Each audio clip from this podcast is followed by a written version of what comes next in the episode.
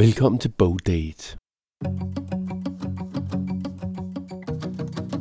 Københavns Bibliotekers dating podcast for bøger. Altså, du skal finde en bog, som du tør dele en aften, en nat, måske en hel uge med. En, som måske gør så dybt indtryk, at den vil være med dig for resten af dit liv. Sådan har nogle af de tre medvirkende i denne podcast, Bogdate, det rent faktisk. Det, der det, det vilde ved den her, det er, at den bare er fantastisk sjov, og så formidler den traumer og sårbar, øh, en sårbar psyke, øh, og nogle, nogle vilde historier med overgreb og sådan noget, på en måde, hvor man både kan grine og græde.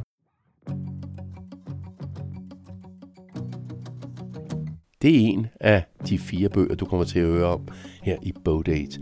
Og hvad han har at byde på, ham der lige talte, det vender jeg tilbage til om lidt. En af de andre medvirkende i Bogdate har også et specielt forhold til litteraturen. Ja, for mig har litteratur aldrig i den forstand været trøst eller kompensation, medmindre man mener, at luftens ilt er trøst for lungerne. Og det er jo ikke sådan, at mit primære kendskab til verden stammer fra romaner, jeg har læst. Det stammer jo selvfølgelig fra mine egne erfaringer efterhånden, som jeg har gjort dem. Men litteraturen har for mig altid været et sted, hvor livet blev klarere og tydeligere, end det normalt altid er i ens hverdag. Siger forfatteren Carsten Jensen, aktuel med debatbogen Bjælken i mit øje. En bog med over 200 korte essays, og ham tager jeg en længere snak med om 10 minutters tid. Velkommen, jeg hedder Claus Vitus. Det er mig, der har valgt dine dates. De bøger, som du måske kan falde for, og de er udvalgt efter nogenlunde samme kriterie, som man skaber en brudekjole for nu at blive i det der kærligheds- og dating-univers. Nemlig, at kjolen skal have noget nyt, noget gammelt, noget lånt og noget blåt. Den nye, det aktuelle, det er bjælken i mit øje.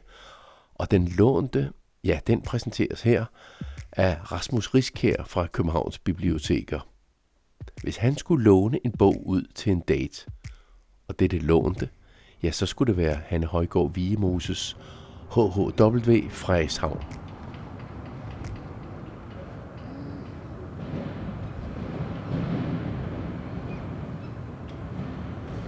Altså, vi starter med at få øh, hovedpersonen, øh, som har flere forskellige øh, tilnavne. Øh, vi starter med øh, en scene i Reykjavik, hvor hendes øh, partner øh, bliver vanvittig øh, og vælter rundt i, i, øh, i Reykjavik. Og øh, så får vi så hendes egen historie, så springer vi i tid og får noget om hendes egen opvækst, hvor hun øh, leger indianerdreng. Og øh, så er der så en historie, der presser sig på om, da hun har været i Peru, øh, da hovedpersonen har været i Perus Amazon-jungle for at undersøge indfødte folks øh, ja, forhold. Øh, og det er, der er nogle traumer gemt der.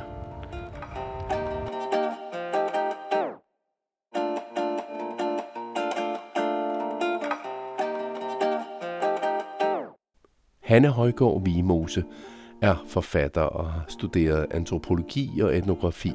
Hun har gået på forfatterskolen og debuteret i skønlitteraturen med romanen Hanna i 2011. Og her en lille prøve fra den bog, som altså Rasmus Riskær anbefaler, som den lånt i dagens bogdate. Det er en lille prøve fra E-regionens oplæsning af hendes roman HHW Frederikshavn. Egentlig var dette historien om Anita. Den unge, nævenyttige og desperate antropologistuderende Anita, der rejste til Perus Amazonas på en sociokulturel mission i et område af regnskoven, hvor Haraden Butmat Sigwenga og Jine-indianerne havde begrænset, men stadig mere påtrængende kontakt til den såkaldt civiliserede del af verden, der nu meldte sig i form af multinationale olieselskaber, firmaer såvel som privat organiserede piratbander på tømmerhugst, og som så vanligt i enhver afkrog af verden, vestlige nysgerrige turister og antropologer, hungrende efter autenticitet. I et område af junglen, hvor gummibaronernes spøgelser stadig huserede, hvor de gamle stadig kunne huske missionærernes ankomst, hvordan deres folk blev civiliseret i direkte forlængelse af gummibaronernes massakre, tvangsarbejde, epidemierne, de bragte med sig, som udryddede op til 80 procent af de indianske befolkninger. Og hvad ville Anita der? Hvad fuck havde hun forestillet sig? Det var den historie, jeg ville skrive. Men så skete der alt muligt. Anita for eksempel gjorde knuder. Hun nægtede at stå alene med sin historie. Og mest af alt blev den fedtet ind i et væld af andre historier og omstændigheder. Herunder mit liv som forfatteren. Det nytter ikke noget at beklage. Sådan er livet. Tingene hænger sammen. Den ene episode kan ikke forstås uden den anden, eller tredje, eller den 704. Det er ikke altid til at se, hvilke mønstre, der er på færre, men i hvert fald, lad mig slå ned på sommeren 2015. Den vanvittige sommer, hvor begivenhederne begyndte at tage fart og rulle hen over mig, forfatteren og Anita, så jeg måtte slippe enhver plan om at skrive nogen bestemt historie, men bare forsøge at hænge på.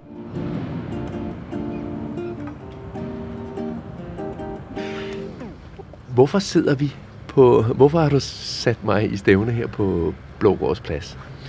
Det har jeg, fordi der er en scene i Hanne Højgaard Vimoses bog, hvor hun møder øh, og indleder en, øh, en kærlig relation til en øh, person nede på Harbo Bar. Øh, hun er nærmest på, på sammenbrudets rand og, og går daglige ture. Det er, vi er i 2015, hvor øh, flygtninge gik på, på motorvejen, øh, og der møder øh, hovedpersonen med de mange navne i bogen en, øh, en øh, anden forfatter, som øh, hun falder i snak med. Og det er så her, altså nede på en, en café? Ja, det er 50 meter herfra. Det er jo en cafégade, hvor der er rigtig mange caféer, og mange af dem åbner jo i dag, hvor, øh, hvor samfundet åbner lidt mere op, inklusive bibliotekerne. Men hvad er det, hvad er det for en, en, en bog? Altså nu har, øh, har du lige givet en anelse af, at der, der er en forfatter på spil øh, i, i denne her roman, som hedder det meget, meget underlige HHV. Øh, ja, og HHV står er jo i virkeligheden forkortelse af hendes øh, navn, Hanne Højgaard Vigemose. Ja, øh, og så Frederikshavn, som det nok udtales øh, lokalt. Øh, men det er en helt særlig bog, som rummer utrolig mange undergenre. Der er både sange og lister om øh, drama og øh, sådan øh, ansatser til noget episk og alt muligt øh, blandet ind i den her koncentrerede kraftudladning af en bog, hvor øh, der er så meget energi og tempo og, øh, og vanvid og humor og alt muligt. Så det er simpelthen en bog, hvor man kommer hele følelsespaletten rundt, og øh, vi bevæger os fra scener både i Reykjavik og i Amazonas og i København. Og øh, ja, det er en bog, jeg anbefaler til rigtig mange på biblioteket normalt. Men når du præsenterer den, du siger, at du præsenterer den for, for låner, der kommer ind og, og måske ikke rigtig ved, hvad det er, de, de vil. Hvad, hvad er det så for nogle spørgsmål, du vil normalt få? Mm, ja, altså det der det, det vilde ved den her, det er, at den bare er fantastisk sjov, og så formidler den traumer og sårbar, øh, en sårbar psyke, øh, og nogle, nogle vilde historier med overgreb og sådan noget, på en måde, hvor man både kan grine og græde, så man får en stærk følelsesmæssig oplevelse, og øh, den giver et indtryk, og det er, det er den oplevelse, jeg gerne vil give videre, at øh, en bog kan være så koncentreret.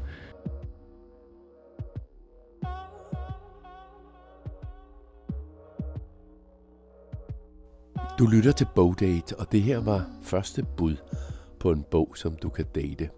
Hanne Højgaard Vigemoses HHW Frederikshavn. Find den på dit bibliotek.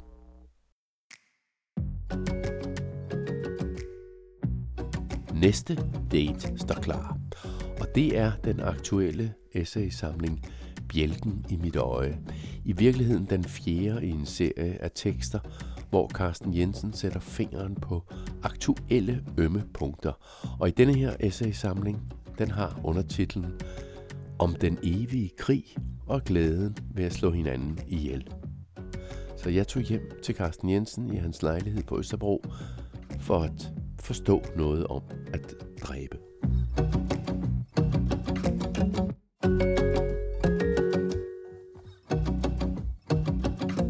Vi sidder her ved bogreoler op i 2-2,5 meters højde nærmest, øh, og hvilket forhåbentlig også giver en god øh, akustik. Men for, for at starte med, med litteraturen, øh, at få svar på det her spørgsmål, hvorfor slår vi hinanden ihjel? Fordi litteraturen har jo en, en stor funktion inde i, øh, i dit værk, Bjælken i mit øje. Ja, jeg vil jo sige, at for mig har litteratur aldrig i den forstand været trøst eller kompensation, medmindre man mener, at luftens ilt er trøst for lungerne. Jeg interviewede for mange år siden en dengang verdensberømt fransk øh, forfatter, Michel Tournier, som siden han er død. Og han sagde til mig, jeg ved ikke, om jeg kunne leve uden at skrive, men jeg ved, at jeg kan ikke leve uden at læse. Og sådan har jeg det også. Øhm, og det er jo ikke sådan, at mit primære kendskab til verden stammer fra romaner, jeg har læst. Det stammer jo selvfølgelig fra mine egne erfaringer efterhånden, som jeg har gjort dem. Men litteraturen har for mig altid været et sted, hvor livet blev klarere og tydeligere, end det normalt altid er i ens hverdag. Fordi altså, det liv, du lever, ender jo ofte af gode, fornuftige grunde i at være meget præget af vaner. Og du gør lidt de samme ting hver dag. Du er omgivet af de samme mennesker. Og når man lever i vanerne, så ender man efter minimum med at blive lidt døv og lidt svagsynet, fordi det du hører hver dag, holder du op med at høre efter. Det du ser hver dag, ser du ikke længere. Og der oplevede jeg altid, at litteraturen, det er som har forsynet og hørelsen tilbage. Livet bliver så tydeligt og klart. Nogle gange skræmmende klart, nogle gange kompromilløst klart. Og, og øh, min bog, Bjælken, øh, i mit øje, ja, som du siger, den handler jo om krig, terrorisme, fænomener, vi jo hele tiden læser om i aviserne eller ser på skærmen. Den handler så også om de kræfter, der ligger bag. Hvorfor er vi voldelige selv i fredelige samfund? Hvad gør krig ved os? Hvad er ondskab? Som jo sådan set er store eksistentielle spørgsmål, som jeg ikke ved, om man kan svare på, men som jeg i hvert fald synes, det er vigtigt at prøve at lave mere, jeg havde nær sagt, præcise spørgsmål. Og der har øh, litteratur gjort meget for mig. Det er derfor, jeg bruger det meget i bogen. Men også fordi jeg havde en oplevelse for, ja i år er det faktisk 30 år siden, hvor jeg for Ekstrabladet dækkede øh, i nogle uger krigen på Balkan, som jo var et chok for de fleste europæere. Det var jo som om 2. verdenskrig var kommet tilbage. De samme grusomheder, de samme sønderskudte byer, de samme døde, der bare lå henslængt i vejgrøfterne. Og øh, jeg så så krigen på nært hold. Og på min allerførste dag, det var i Kroatien, hvor krigen startede, øh, tog jeg sammen med min guide ud til en landsby, hvor der havde været en massakre. Og jeg så offrene for massakren, som var en række pensionister, som byen havde været holdt besat af serbiske paramilitære tropper, det vil sige irregulære tropper, uden disciplin af nogen art. Og de havde så, før de trak sig tilbage, myrdet byens ældre borgere, som fredsomligt var blevet tilbage, fordi hvem kan have noget imod ældre mennesker? Udgør jo ikke nogen trussel. De griber ikke til våben. Og de var så bestialsk blevet, at de var ikke blevet barmhjertigt skudt. De var simpelthen blevet lemlæstet til døde med alt fra motorsave til benzin. Og så blev jeg stillet over for manden, der havde stået bag, som var blevet fanget. Øh, du, du, du beskriver, at han rent faktisk nærmest havde var faldet i søvn ja, i sin ja, brændert. Altså han, de havde åbenbart været fulde, mens de udrettede de her bestialske drab. Og han var faldet i søvn i sin brændert, og hans soldater, som sikkert var lige så beruset som ham selv, havde glemt ham, da de trak sig tilbage. Så han havde en barsk opvågning, hvor han altså stirrede ind i et geværløb i hænderne på en ung kroatisk soldat. Og de præsenterede mig så for ham, og jeg kunne se, at han havde, han var blevet gennemtæsket simpelthen. Hans ansigt var ophovnet og forslået, og hans bukser var stive af tørret pis. Og øhm, der var ikke meget tilbage af ham andet end ønsket om at overleve. Og han var parat til at sige hvad som helst. Og øh, jeg spurgte dem så, sådan det følger mig var min journalistiske pligt. Jeg sagde, har I slået ham? Øh, fordi gør man jo ikke med en og det var han trods alt. Og så sagde de, det er det forkerte spørgsmål. Og jeg sagde, hvad er det rigtige? Og de sagde, det rigtige spørgsmål er, hvorfor vi ikke har slået ham ihjel. Og vores svar er, fordi vi ikke vil være ligesom ham. Og det synes jeg var et meget, meget stærkt svar, der faktisk gav et håb midt i grusomhederne. Men det, der skete med mig, mens jeg stod over for ham, og som da jeg senere tænkte over ham, det var, hvad, hvordan bliver et menneske sådan? Hvad har drevet ham? Og så kunne jeg mærke, da jeg stod over for ham, var jeg på en måde ligeglad. Jeg var ikke parat til at indleve mig i ham. Jeg var, øh, jeg tænkte bare, jeg var ligeglad med, om han havde haft en slem barndom, om et hårdt liv, der havde afstumpet ham. Jeg ville ikke finde nogen undskyldninger for det, han havde gjort. Jeg tænkte kun én ting. Sådan en mand skal stoppes. Punktum. Og senere tænkte jeg jo så, da jeg selv sad og arbejdede med romaner, blandt andet om krigen i Afghanistan, den første sten, at det var en dårlig romanforfatter, der tænkte på den måde. Fordi romanens første bud er indlevelse. Du må gå ind i det mørkeste sind og prøve at forstå det. Øh, fordi det er romanens opgave. Der er ikke nogen moralske grænser for, hvem du skal prøve at forstå. Det er ikke det samme som at undskylde, men forstå. Og øh, der er et sted i bogen, jeg sammenligner forfatteren med en afrikansk dyreart, der hedder nøgenrotten, som er en hårløs rotte, der lever langt nede under jorden i Østafrika. Og det særlige ved den, det er, at den øh, kan ånde, eller netop ikke ånde. Den kan være uden ilt op til en halv time ad gang. Og det er der ikke noget andet pattedyr, inklusive valer, selv når de dykker dybt, der kan. Men det kan den. Og øh, dernede i de her mørke, iltløse gange lever den altså en del af sit liv. Og så tænkte jeg, egentlig må vi forfattere have den som totemdyr. Sådan må vi også være. Vi må også kunne færdes helt dernede, hvor ilten slipper op, og ondskaben hersker, for at prøve at forstå, hvad det er, der også driver mennesker. For grundlæggende er vi jo sociale væsener. Grundlæggende mener jeg, at vi vil hinanden det godt. Men historien er jo fuld af eksempler på det modsatte. Og det skal vi også prøve at forstå.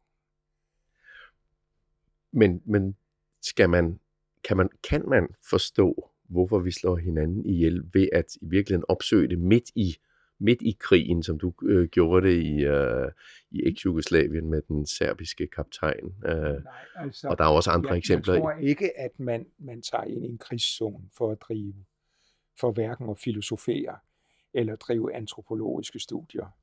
Altså, man gør det enten, fordi man er øh, en del af krigen, eller også fordi man er journalist og føler, at, at så kan man sige, fordi det er ens arbejde. Det var ikke mit arbejde, det var frivilligt. Og jeg vil så godt komme med en bekendelse. Jeg havde ikke noget seriøst motiv til at tage ned til Balkan dengang. Det eneste motiv var, at jeg var blevet skilt og var rundt på gulvet. Og ligesom ikke kunne komme ud af min egen smerte. Øh, og, og så tænkte jeg meget egentlig kynisk, at en stor forskrækkelse kunne, kurere mig. Et stort bøge råbte mig ind i ansigtet.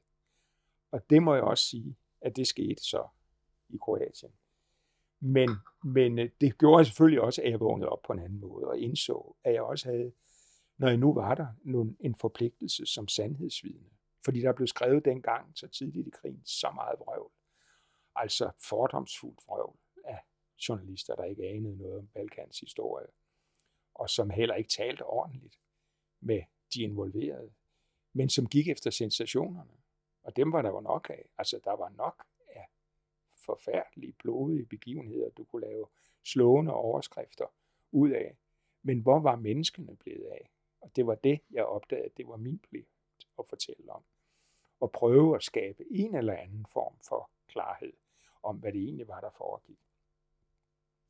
Øh, og senere kom så de her tanker om, at, at jeg mener selv, at jeg gjorde min journalistiske pligt, da jeg udstillede den her mand, som stod bag drabene på, på de uskyldige pensionister. Men jeg indså også, at med den hårdt slående artikel, jeg skrev, for det var den, øh, det var, der havde jeg svigtet min opgave, hvis jeg havde været romanforfatter.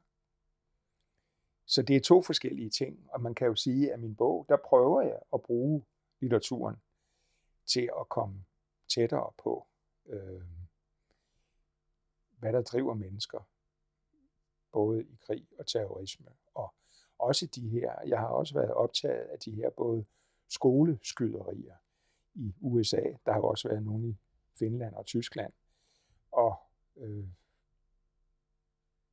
der var en, en forfærdelig begivenhed for nogle år siden, hvor en mand, Steven Paddock hed han, i Las Vegas forskansede sig på 32. etage i et hotel, Mandalay Bay Hotel, hvorfra han altså udrustet med et arsenal af avancerede våben, nedskød 52 mennesker og sårede 800, der befandt sig ved en country and western koncert for foden af hotellet. Hvad? Øh, det, det er, der er ingen, der ved, hvad der drev ham. Han har ikke efterladt sig nogen hverken nogen form for udsagn eller vidnesbyrd. Han var en tilsyneladende helt normalt fungerende mand. Øh, men, men jeg prøver altså også, og her også med lidt filosofisk øh, inspiration, fra blandt andet en tysk filosof, Wolfgang Sofsky, der har spekuleret over, hvad driver, hvad føler et menneske, selvom vi måske vil kalde et umenneske, der står midt i en massakre.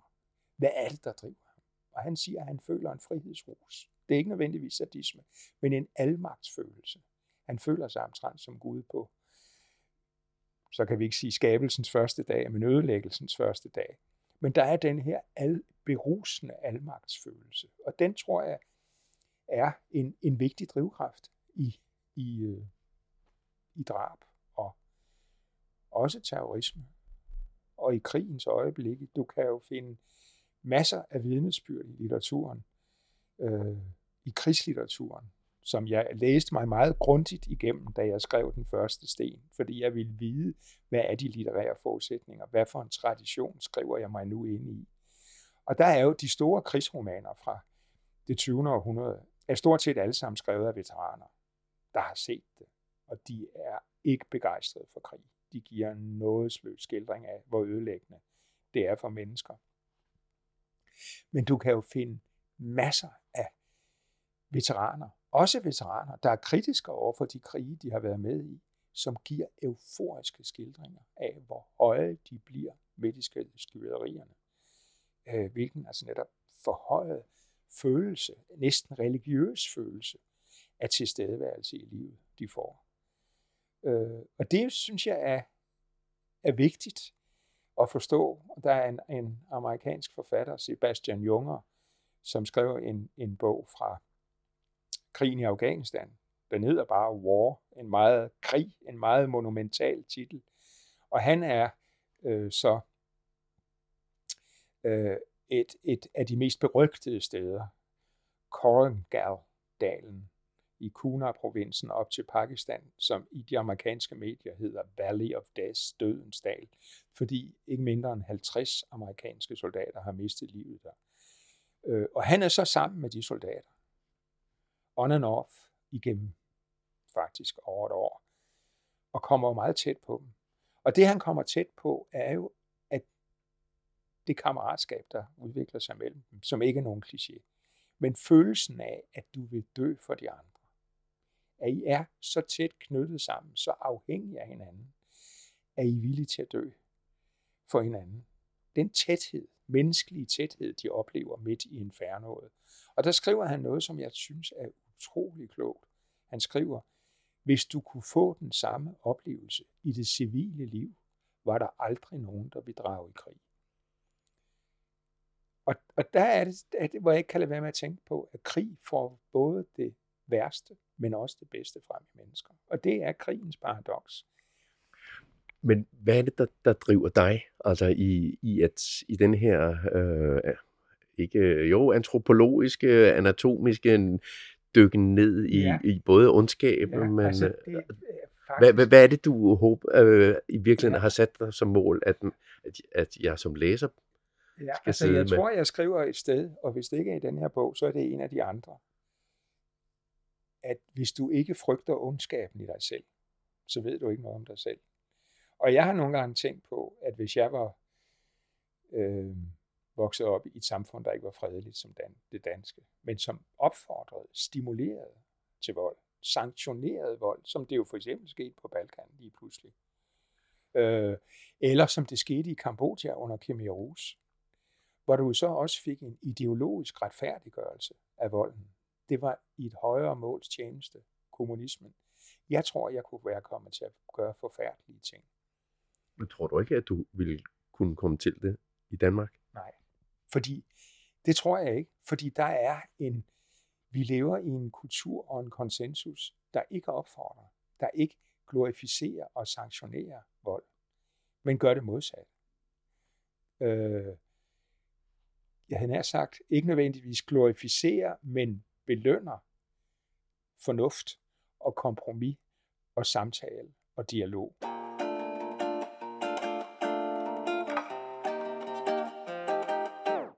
Bogdate er et program, hvor du dater bøger. Du får lov til at møde fire forskellige bøger, og så kan du selv bestemme, hvem eller hvilken bog, som du så vil vælge som dagens valg, som den bog, du vil invitere med hjem og dele sofa med eller seng med.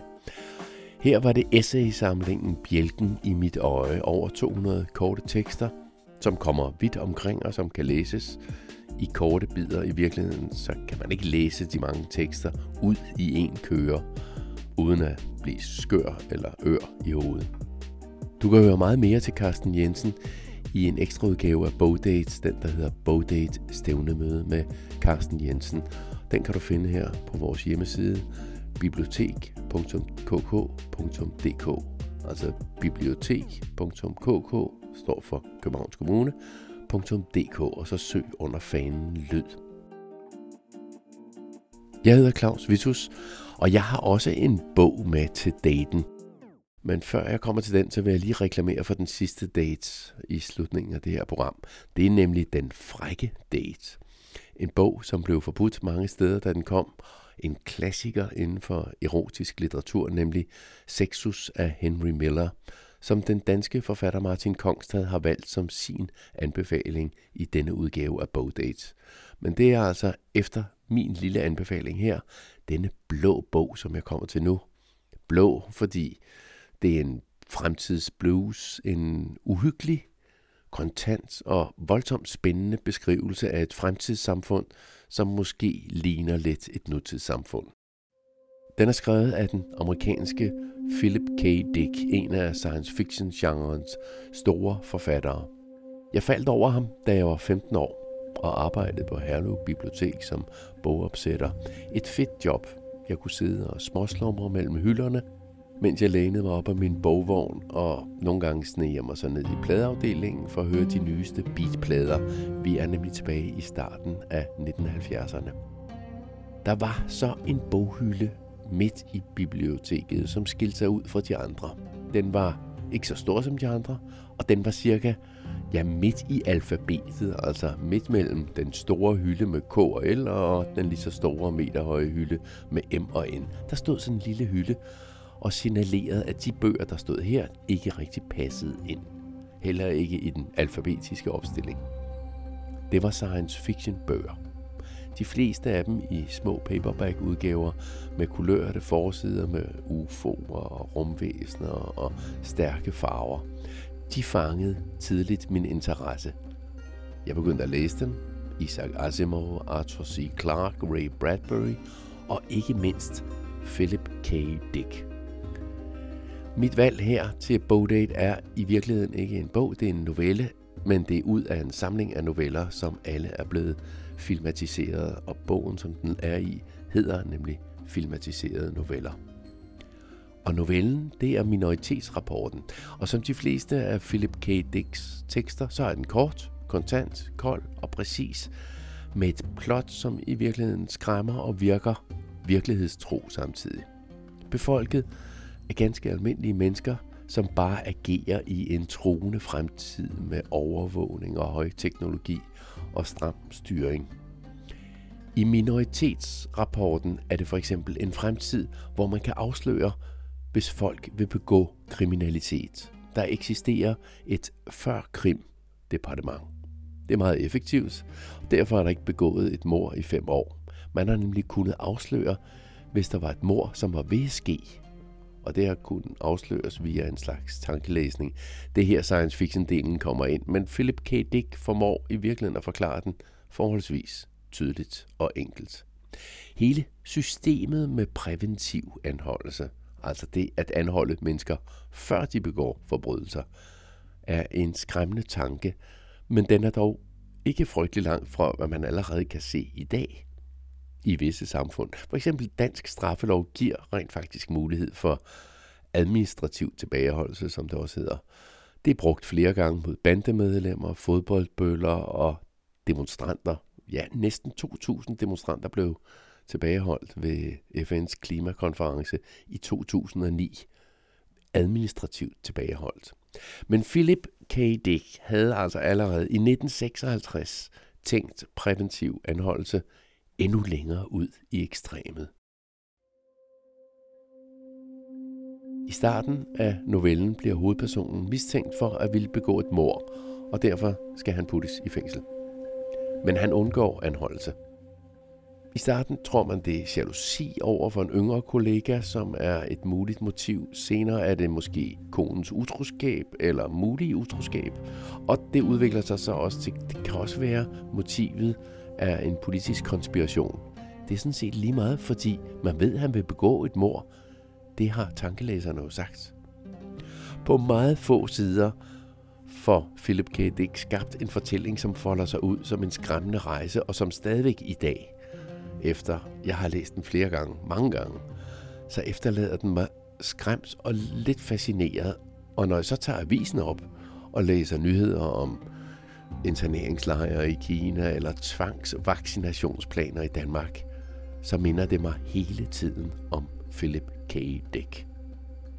Ikke bare denne novelle, eller, men mange af de andre noveller, for eksempel samlet i den her bog filmatiserede noveller, fordi mange af hans noveller har givet inspiration til film. Til film som Total Recall, Paycheck og ikke mindst Blade Runner. Det er en Philip K. Dick novelle, der er blevet til Blade Runner.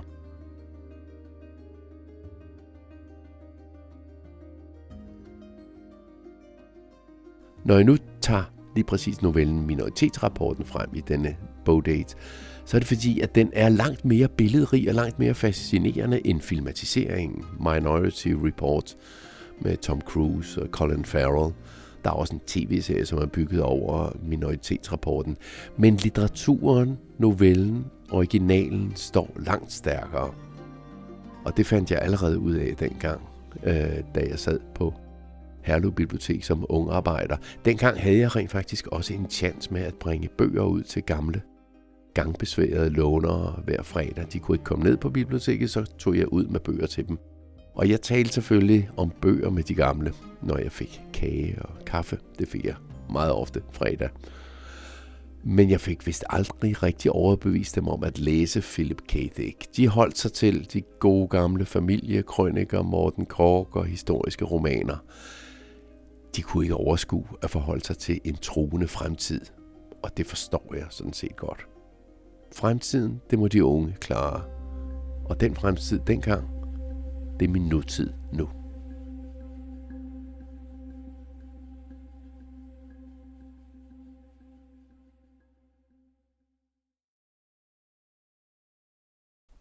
Det var så mit forslag til en date med en bog. Filmatiserede noveller eller filmatiserede historier. Den har rent faktisk begge titler, og man kan finde den på den måde. Og forfatteren er Philip K. Dick. Og du kan selvfølgelig finde bogen på biblioteket. Så er vi kommet frem til den sidste og nok den mest frække og sexede af de fire dates – det er forfatteren Martin Kongstad, som senest har skrevet biografien Kasper om Kasper Christensen, som har valgt denne date. Og det er intervieweren Rune Skyrum Nielsen, der har mødt Martin Kongstad. Martin, øh, det er blevet tid til en bogdate. Ja. Og du har en bog med dig, som du øh, som betyder noget for dig. Ja. Hvad er det for en? Det er en bog, der hedder Sexus af Henry Miller, som jeg øh, stødte på i min, øh, i mine unge år. Henry Miller var Øh, ja, der, der, man kan tale om flere forfattere, der har fundet på det, der hedder autofiktion, øh, langt før at det blev en term, som man brugte.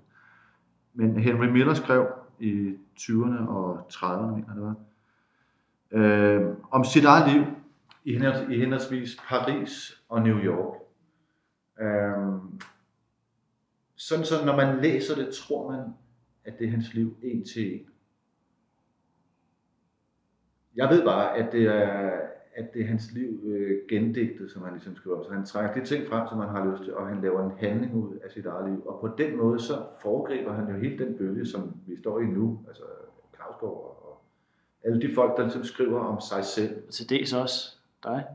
Og til dels mig. Og, og, og grund til, at jeg har taget den med, er, at denne her... Øh, den her underlig glidende overgang mellem virkelighed og fiktion er altid det område, jeg har bevæget mig i selv. Når jeg skrev øh, en biografi som den om øh, Kasper, så ville jeg gerne have den til at glide over den mere fiktiv, eller den skulle læse lige så meget som en øh, roman. Eller hvad og når jeg har skrevet øh, romaner, så har jeg gerne ville have, at de skulle fremstå, som om de var virkelighed. så folk skulle tro på, at det her havde fundet sted. Så, så det der krydsfelt mellem virkelighed og fiktion er noget, som jeg, siden jeg var helt ung, har bevæget mig i. Øh, og det var Henry Miller, den der satte mig på det spor. Jeg fandt faktisk ud af det, inden jeg havde... Altså allerede da jeg var 12 år, så, øh, øh, så lavede jeg en tegneserie om, øh, om, det, om det kollektiv, vi var, vi var medlem af, hvor jeg ligesom tegnede beboerne som dyr øh, som var lidt sådan en sådan Anders Sands ficering øh, af, af nogle hippier. Ikke? Øhm, så, så, så jeg var inde på det der spor selv, men da jeg læste Henry Miller, så var det ligesom, øh, det var ligesom en, øh, altså en åbenbaring for mig, at man kunne skrive om sit eget liv på den måde, som han gør, hvor der dels er sådan en hverdagsagtig handling, en masse mennesker, han møder, sådan spændende mennesker, ting der opstår, men så er der også sider, hvor han bare fabulerer af, altså, øh, som handler om noget, han lige har læst, eller nogle tanker, som han tager længere ud. Altså det, han er meget, meget belæst og vidende, ikke? Og, og, og al den her viden, den, den, den kommer så frem, når han har lyst til det. Så han blander tingene, som han, som han synes, det er det rigtige. Kan du, kan du, kan du fortælle lidt af handlingen? Jamen, jeg kan faktisk, ved jeg må indrømme, at jeg blander Sexus, og så det, den bog, der hedder Krabsens Vennekreds, og så den, der hedder Stenbogens Vennekreds sammen. Som er nogle af hans mest kendte værker. Ja, som er, som er de tre bøger, hvor han skriver netop om sit liv som, hvad skal vi sige, vortende forfatter. Han har endnu ikke fået udgivet noget, så det handler ligesom om en mand, der kæmper for at komme frem, ikke også? Så jeg blander det hele lidt sammen. Sexus er, som titlen øh, antyder, fuld af sexscener, hvilket var grund til, at den ikke måtte udgives først. Og hvor gammel er han på det her tidspunkt? Altså, da han skrev bogen, tror jeg, det var sådan noget i 40'erne og sådan noget. Ja. Sådan, som jeg husker det. Og hovedpersonen er cirka hvor gammel? Ja, lidt yngre. Ja. Øh, lidt, lidt yngre. Ja, det, du må ikke henhænge mig på det. Men altså, grund til, at jeg har taget den med, er, at den for mig at se er sådan ligesom den ideelle blanding af virkelighed og fiktion og fabuleren. Og, og det, det er sådan en, øh, det er den stil, som jeg sidenhen gerne har ville ramme selv på en eller anden måde. Og så er, skriver han bare altså maløst godt. Og er en lille smule glemt i, i, i vores tid nu, øh, hvilket er rigtig sødt. Så ja, det var Henry Miller Sexus. Vi gav os til at spacere dovent hen ad en sti langs vandet. Lidt efter nåede vi et lille badehus, der var bygget ud i vandet. Det var øde og forladt. Jeg satte mig på den grove bænk, og Mara anbragte sig på mit skød. Hun havde den stive, prikkede svejsiske kjole på, som jeg godt kunne lide. Hun havde ikke en trævl på under neden. Hun rejste sig et øjeblik, løftede kjolen og satte sig over skrevs over mig. Vi havde et vidunderligt tæt knald der. Da det var forbi, blev vi et øjeblik siddende uden at gøre os fri af hinanden, mens vi tavse gnavede løs på hinanden. Så rejste vi os, og ved bredden af søen vaskede vi os med vores lomterklæder. Jeg var netop ved at tørre min pik med skjorteflien, da Mara pludselig greb mig i armen og pegede på noget, der bevægede sig bag en busk. Alt hvad jeg kunne se var et eller andet, der lyste. Jeg knappede hurtigt mine bukser og tog Mara under armen, hvorefter vi vendte tilbage til gruskraven og langsomt gav os til at spacere i den modsatte retning. Jeg er sikker på, at det var en panser, sagde Mara. Sådan er de, de perverse svin. De gemmer sig altid i buskene og udspionerer folk. Og rigtigt nok, et øjeblik efter, hørte vi en strissers tunge trin bag os.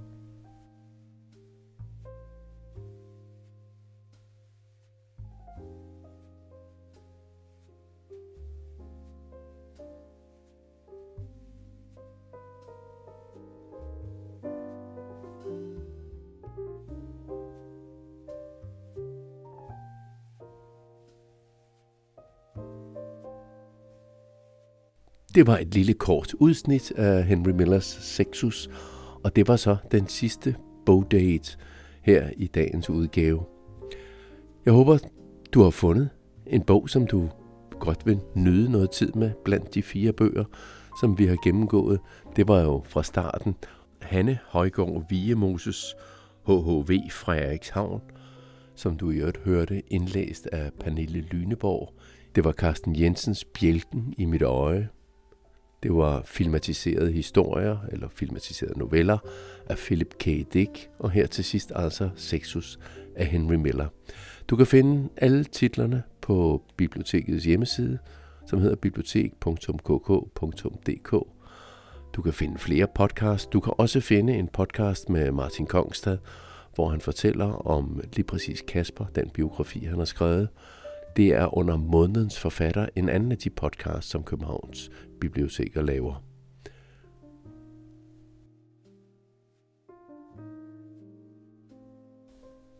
Musikken i denne podcast var blandt andet The Traveler af Christopher Mo Ditlevsen, det var Sign af Loving Caliber og Seven Falls af Haranoda.